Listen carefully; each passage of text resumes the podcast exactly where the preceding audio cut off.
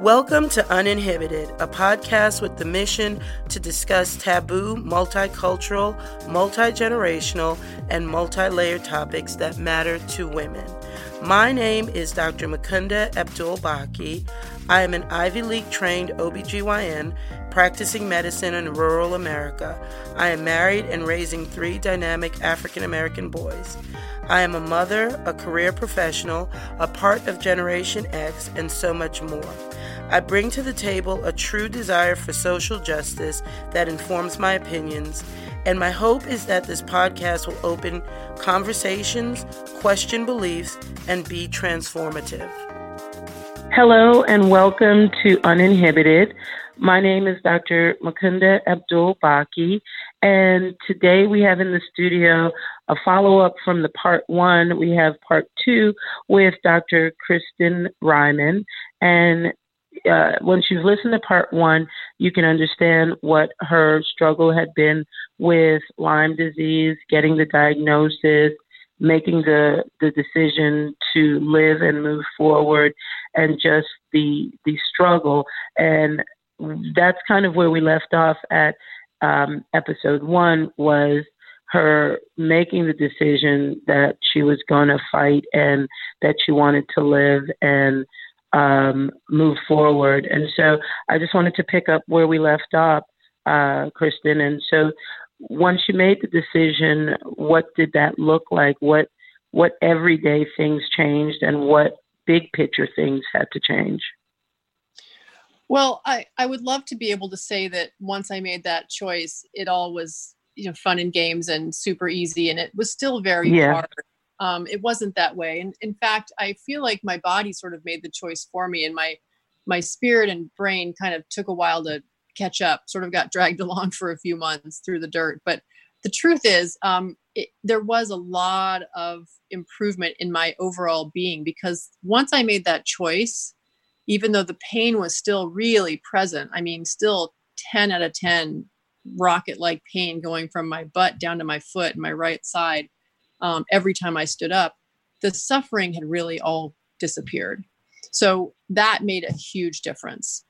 And the next couple of years were really just sort of steps in the direction of let's behave like a person who wants to be alive. You know, let's um, find the things I want to do in life that bring me joy and um, and at every decision point for me, it was like there was this hard, hard hard line in the sand that said is if you cross this line is it going to bring you joy or is it going to take you to suffering? And i think the biggest thing that happened after i made that choice was that everything i chose was all about something that was going to tilt me towards joy as opposed to the other extreme. So would you say that you became more intentional? Much more intentional. I mean i stopped saying yes to things that didn't make sense for me or didn't seem to grow love or heal the planet or mean more time with my kids. And it made a big difference in how the rest of my life has been. But it also i think was sort of a practical decision. I really was still in a lot of pain. Uh, um, you know i'd lost 30 pounds. I was very very weak. And so a lot of things i just couldn't do. And so it made it easy to be able to say no to those things. So that was probably the, the first really big change for me was that if it didn't feel good, if it didn't grow love or create, you know, a better world, I said, if it didn't feel good in my body, you know, I just said no. So at this point, were you working a full time job in the clinic or like, because there were certain points when you described such extreme suffering I thought for sure you weren't working. And then you were like, no, I was working. I would just come home and lie down. And, you know, my kids and my husband never saw me. So you held it together for an eight to 10 hour day at work. But when you were becoming more intentional, were you still able to work a full time job or what did that look like? There was a period where I was working through a lot of suffering. And then there was a period where I couldn't get out of bed for three months and it was mm-hmm. after it was during that three month lying in my bed um, that i decided to live. And after that i slowly slowly but surely was up and about more. Um, i found myself doing things like you know having breakfast in the kitchen or going you know going to physical therapy in the water or even starting yoga. And like wow how did i get here? My body just was like on a mission to, to stay alive and just moving in the direction of health. Um, and so at it was at that time after the three months in bed that i really was like look if i'm going to be up and alive i'm clearly not doing anything that's going to take me down the path of debilitation again and so what types of like can you be specific like were you saying no to taking on more patients or saying mm-hmm. no to doing the PTA if that's really not what you wanted to do and maybe it was something people expected like you you were really weighing each decision as as um, is this going to help me or hurt me yeah i was and i i did go back to work although one of the you know i say i did nothing that i didn't want to do the truth is i really didn't want to be a doctor anymore mukunda I didn't want to go okay. back to working in the clinic. I didn't want to, you know, use the tools of, of my craft that i've been trained to use because much of what I learned during that experience was that some of the tools that I recommended could get people sick and could get people who had Lyme disease even sicker. Um, and I, I, felt very out of integrity, you know, going back into a system that was broken and not healing for others and participating in that, both because it felt so toxic to me from a physical and emotional standpoint, but because it just didn't feel right to be delivering care in that way. And so I did. People would be surprised at how many doctors have those moments. And um, I've had the, I, you know, it was with my first job that I was like, this can't be it. Like this, like after all these years of struggling to be a doctor and uh, doing residency and the dream I've had the dream of being a doctor since I was three. Um, and then when you finally achieve it and you're just like, wait a minute, this this can't be it.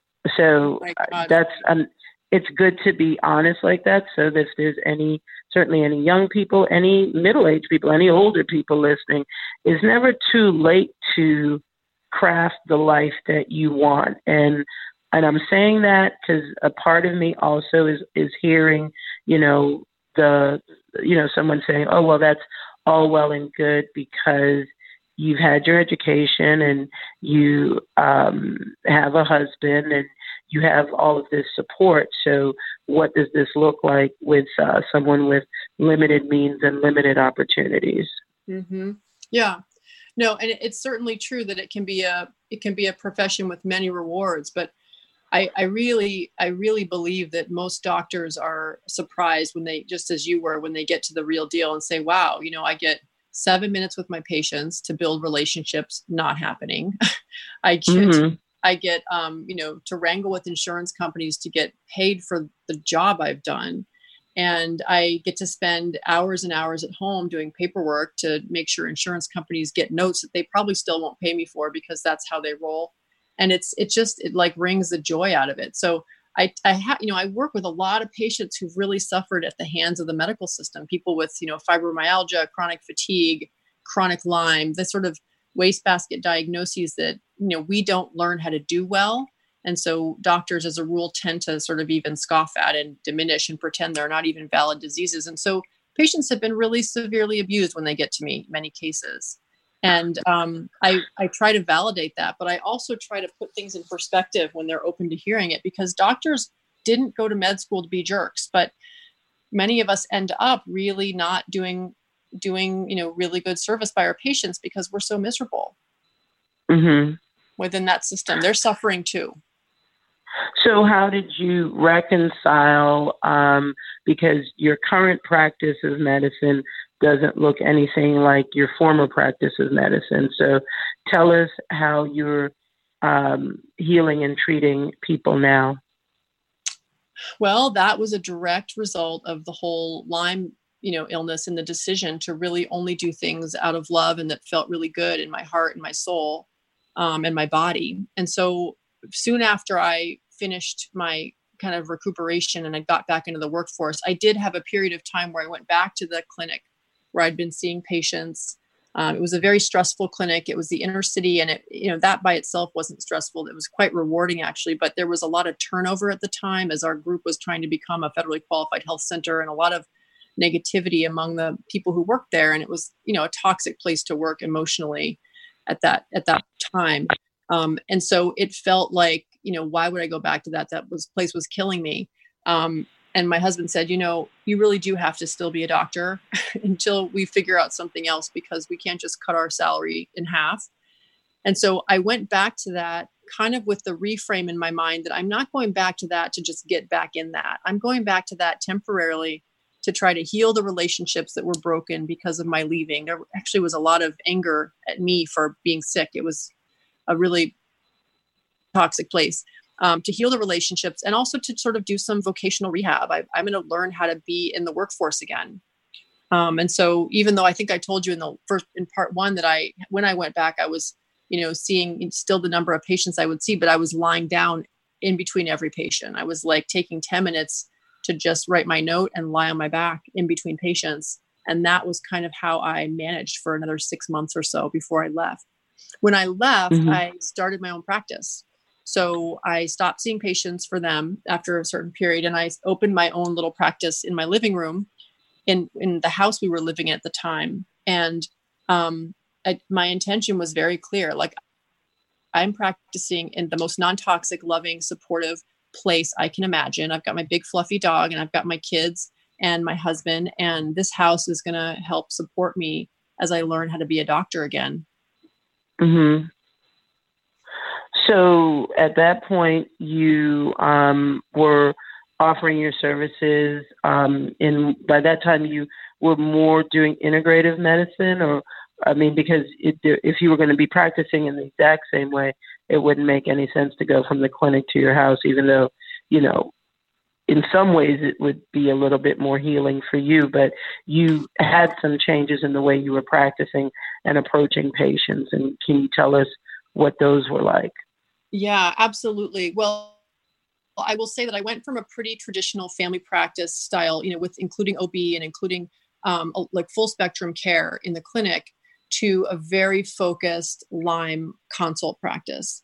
So I basically had been in touch through my own journey and recovery with all the Lyme support groups in my area, a lot of the famous Lyme doctors in my area who I kind of had on speed dial um, through this whole episode. And all of those people had said to me, You're going to get well. It's going to be fine. Do this, do that, do the other thing, and call us when you're well because we have a list of people who can't get in to see someone who has um, a background in Lyme. Just, it's just very hard, still very hard to find, believe it or not.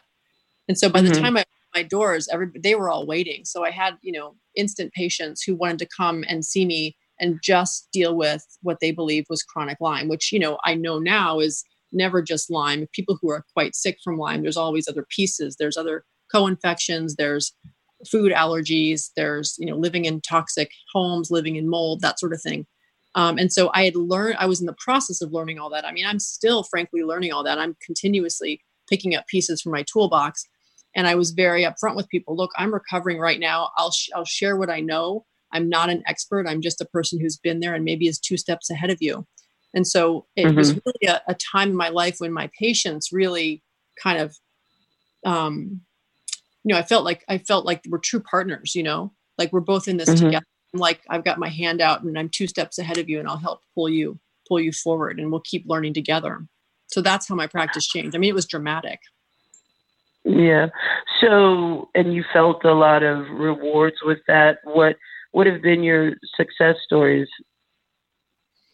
Well, I mean, people who've had years and years of pain and dysfunction and brain fog, and you know, Lyme comes in so many different in so many different ways. But people with mm-hmm. dysfunction for many years have recovered and that's huge i mean i haven't recovered everybody yet and that's why mm-hmm. i'm continuously learning and trying to learn more and understand more about all the different ways in which our immune system can break down and allow a lyme infection to become so severe and, and prevent um, recovery but um, yeah i've had a lot of people with amazing success and it's been hugely rewarding and couple that with the fact that i spend an hour with each patient. Like it's not like I'm just sort of on the sidelines hearing the stories. Like we're we're troubleshooting and we're brainstorming and we're like, you know, researching stuff together when they come to see me to find the next thing that's going to help them go to the next level. Okay.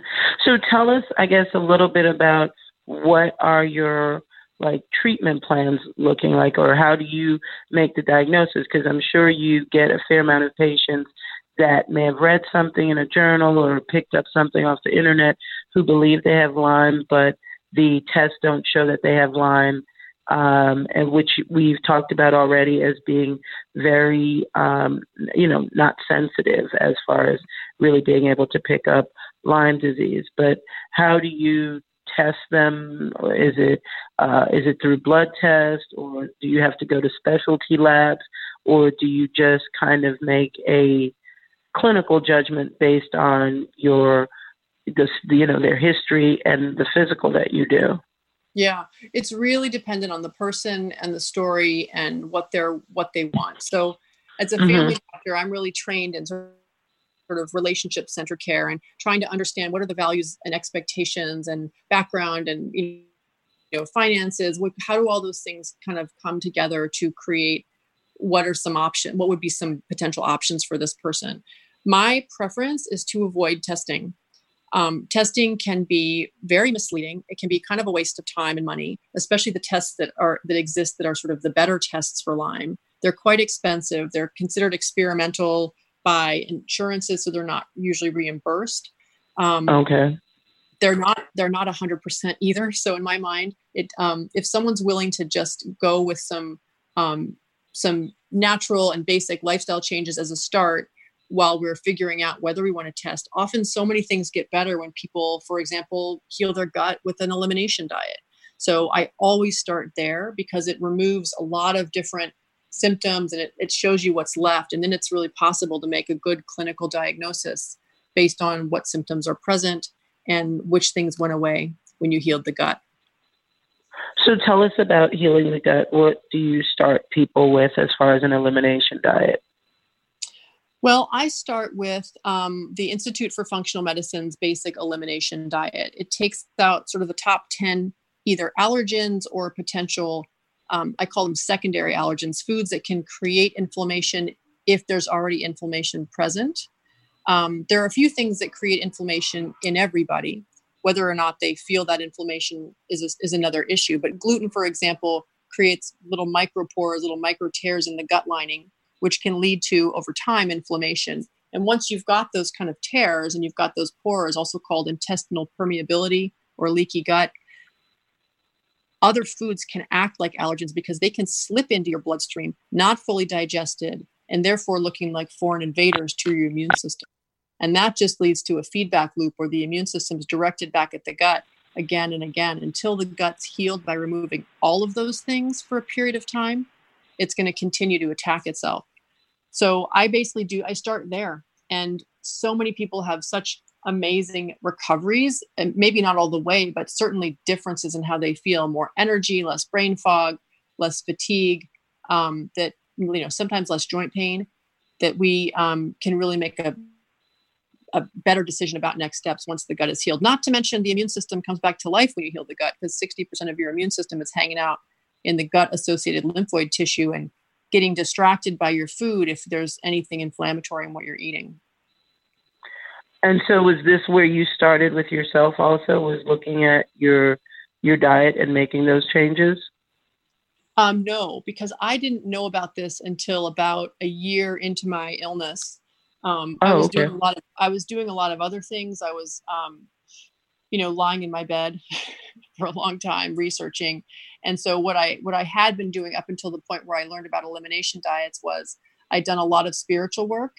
You know, I was working with mm-hmm. people who was who were helping me um, look at old wounds and unforgiveness and you know anger and sadness and loss and kind of working through those.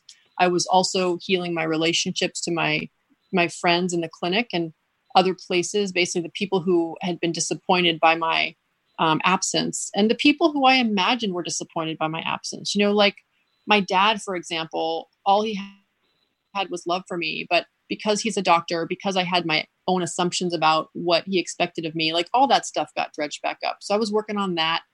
Um, I was taking herbs. I was taking some what's called biofilm busters because much of what Lyme does is it creates a lot of biofilm to live in, and so you got to kind of tear that away with different kinds of agents. Um, I was I was taking homeopathics. I was taking um, I was taking regular acupuncture, doing yoga. I mean, all of that. I didn't learn about the food until about six months after I got back to work. I went to a conference, um, a functional medicine conference. And for those who don't know, functional medicine is kind of the last 20 years, it's become a, a really nice new addition to the armamentarium of doctors. So doctors and other other practitioners can go and learn from functional functionally trained docs, and um, and and it's a it's an amazing approach. It really looks at it does a lot with lab values and looking at sort of how leaky is the gut and what sort of pathogens are present there and um, what sort of MTF, you know, MTHFR, other other genetic mutations might predispose a person to not be able to detox well or to not be able to handle drugs well. And so I learned all that. Um, but the thing that really stuck with me was the elimination diet. It's just such a basic, simple tool that anyone can do. And it teaches you so much because when you add foods back, after your gut's healed for 21 days, your body really can tell you when it doesn't feel good. And so it helps you create a list of the foods that are kind of on your healing team and the things to, mm-hmm. to things to avoid if you want to get better.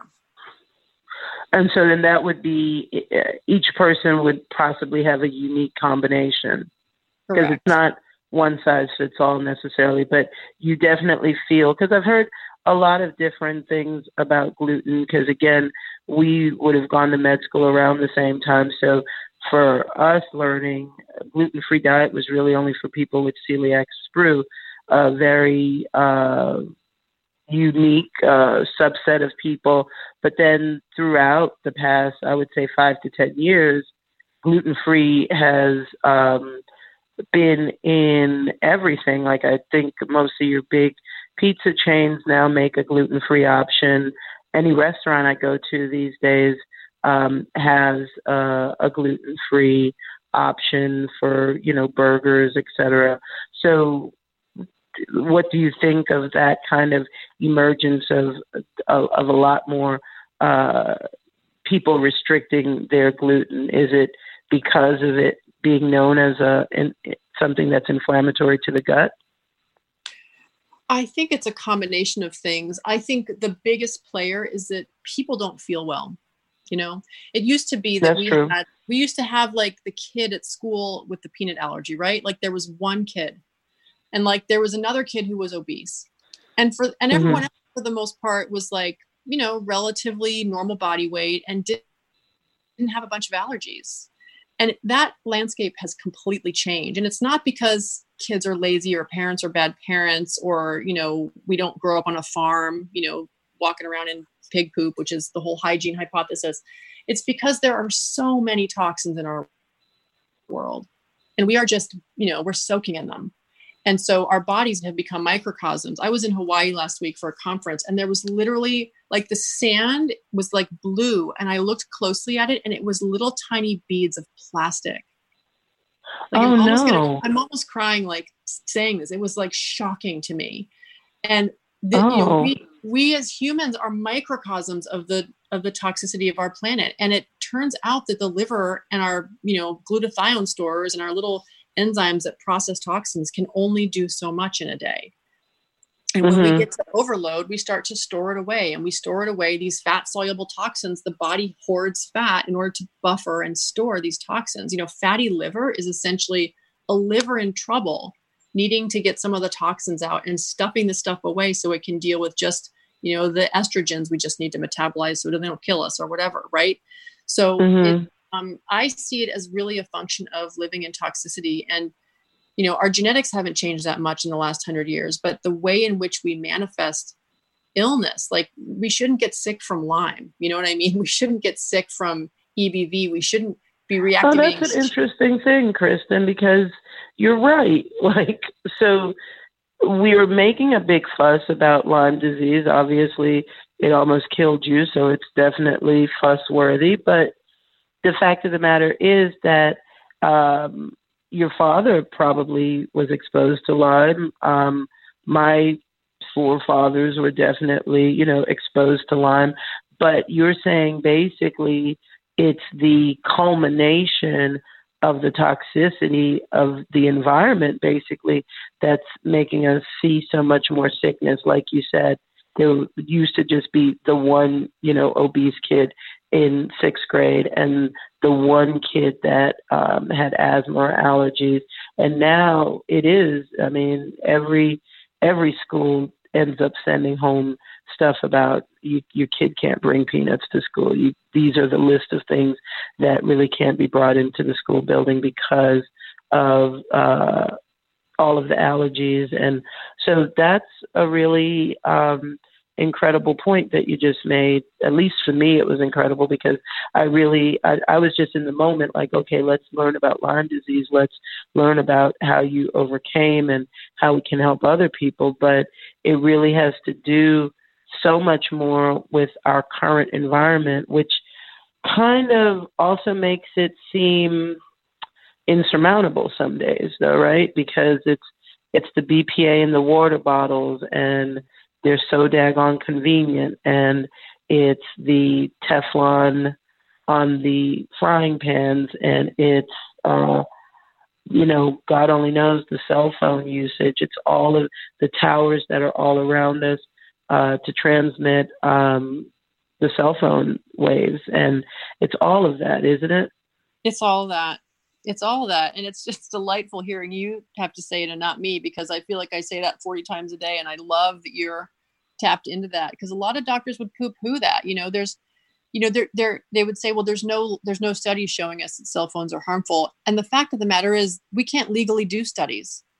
We can't legally complain about cell phone towers. Like the, the industry is so large that we don't actually get to have a say in or even ask the question anymore of whether these things are harmful so when i when i sort of you know am up against a question where there's not maybe science yet to back it up i say look let's go back to let's let's ask what our great great grandparents would have dealt with. Like would they have been eating foods that have monsanto sprayed on them? No.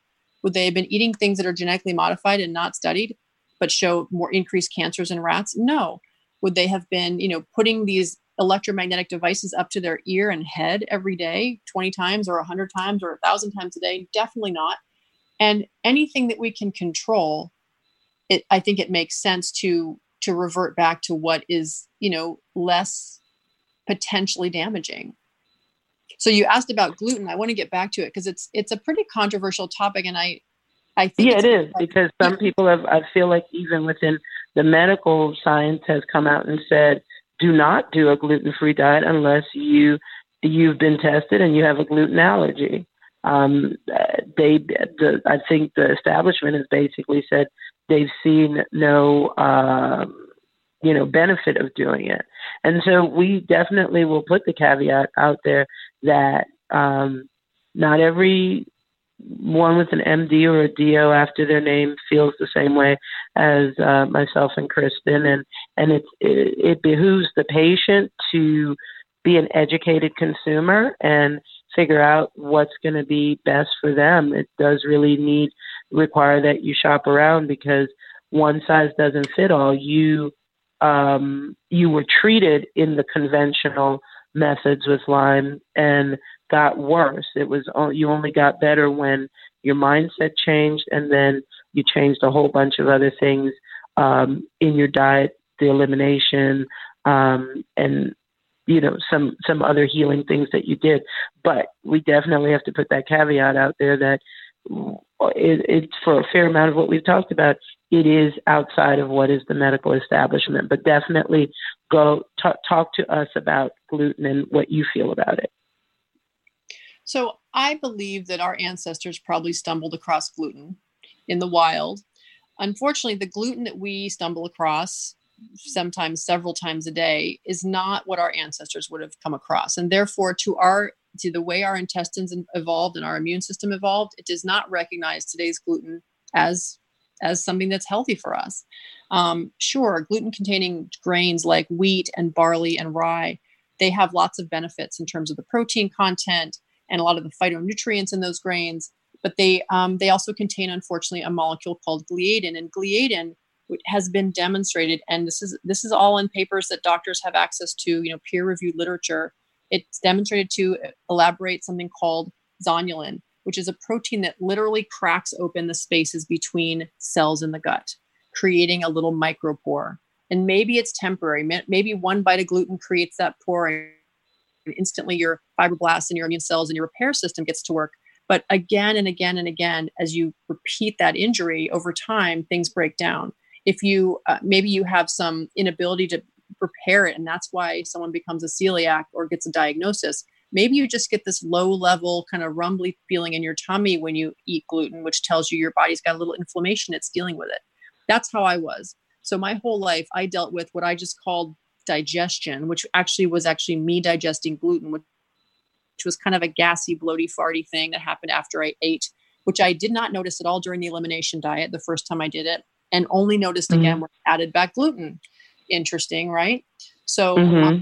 I ended up staying off of it. The other thing that people don't realize in many cases is that the gluten that we eat today, the wheat or the barley or the rye, has been and not necessarily genetically modified, though hybridized, which is a kind of more natural genetic modification where the farmers sort of splice or um, mate two plants that have a higher content and then select for those plants. So the so the gluten that we have today actually has 40 times the content of the gluten that would be in something our ancestors would have stumbled across. And then another big issue that people don't realize is that even organic wheat can be sprayed with Roundup which is Monsanto's glyphosate, a chemical poison um, that is very toxic to the gut, the microbiome of the gut in particular, and can really cause disruption there. And that gets sprayed to bring crops to harvest more quickly. Um, not in every country, but in this country, it definitely is the case. And so, what what many people experience as severe gluten intolerance might just be that they're getting severe damage from eating the Roundup on that wheat that it's processed with. So I would say at this point, I've done the elimination diet actually eight times, and um, mm-hmm. since 2012, and I stopped adding back gluten after the first time because I was like, I'm done, I'm over it, I don't need it anymore. It's definitely not on my healing team. Well, in the last few years, my kids have convinced me to try it. They say, Mom, you always say any gut can heal from any food. Why don't you just try it? And I was like, Oh, you're really going to feed me my words. All right. So a couple Thanksgiving ago, I added gluten back, and boy, did I! Like, I had three different kinds of pie Of course, they were all pies that I made. There was no other junk in it. I would never add back anything um, without you know being super strict about my, my, experiment, right? So I was only changing that one variable, and um, I did not have the gassy, bloaty, farty, which is interesting. But I did feel like a super intense tingling in my hands and feet, as if um, I almost had like more blood flow there. It was kind of interesting.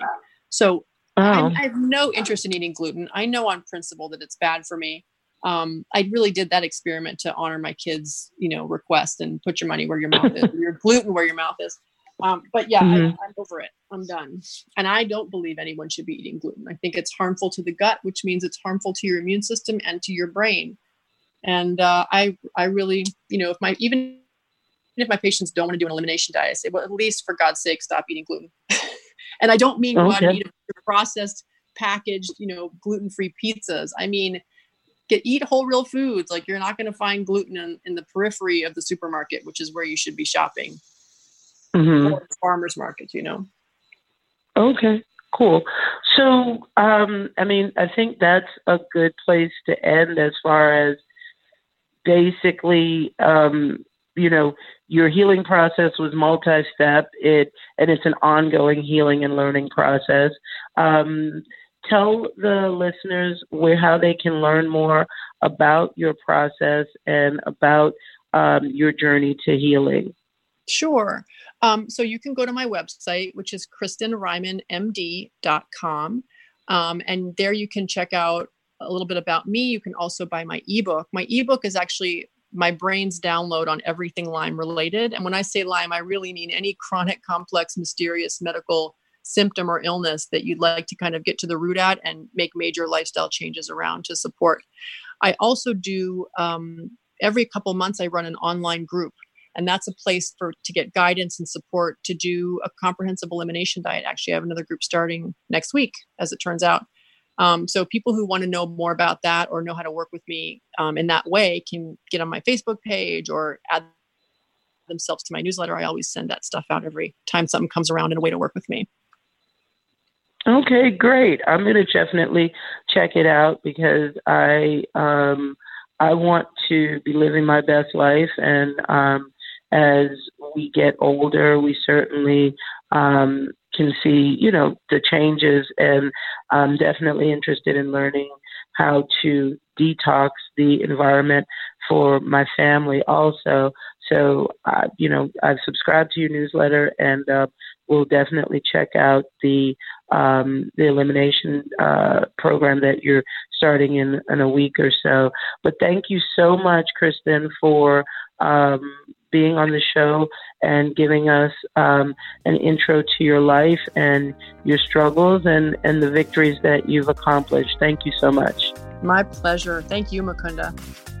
Thank you so much for listening to this episode of Uninhibited. You can find more episodes on iTunes, Spotify, and Google Play. Like us on Facebook at Uninhibited Podcast. You can join our conversation offline through Facebook with Uninhibited Podcast or on Instagram at uninhibited.podcast. And a special shout out to Trap Quilo for the music.